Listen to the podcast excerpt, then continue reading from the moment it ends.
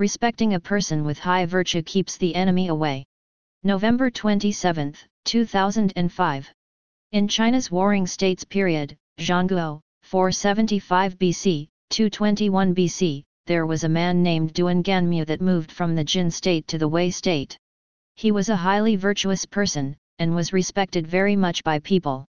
The Wei King Wenhou would salute him when he passed by Duan Ganmu's house. Wenhou's footman asked him, "Why do you salute?" Wenhou answered, "Isn't this Duan Ganmu's house?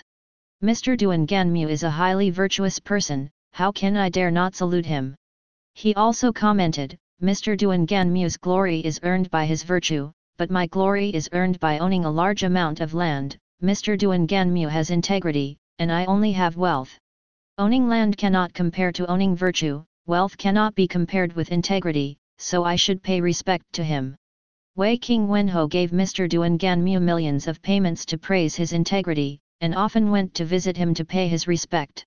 The people in Wei state were all very happy that their ruler respected a highly virtuous person to such a degree. Later on, the Qin king wanted to conquer the Wei.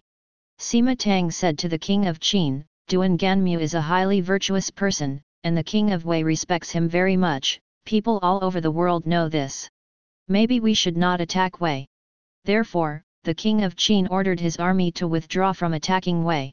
The strong Qin army had conquered six states, but left the Wei alone because all of the people knew that Wenhou respected highly virtuous people and managed a state with integrity.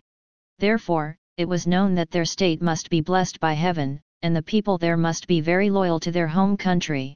If Qin dared to attack Wei, the attack would be condemned by the heavens, and the people would resist with their lives. How could any attack succeed? While history does not manifest according to the wishes of people, the rise and fall of each country follows a certain pattern. Heaven rules everything.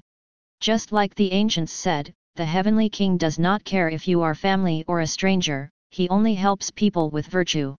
Master Lee said, "If someone's values are lacking, gods really look down on him." With any person, any being, only when he has both aspirations and morals can he accomplish things, to be sure. Teaching the Fa at the two thousand five Manhattan International Fa Conference. Therefore, a ruler should respect virtue and cultivate virtue, then he can be well received by the people. If a ruler respects noble men, the vicious ones will run away. These are smart policies to safeguard a country.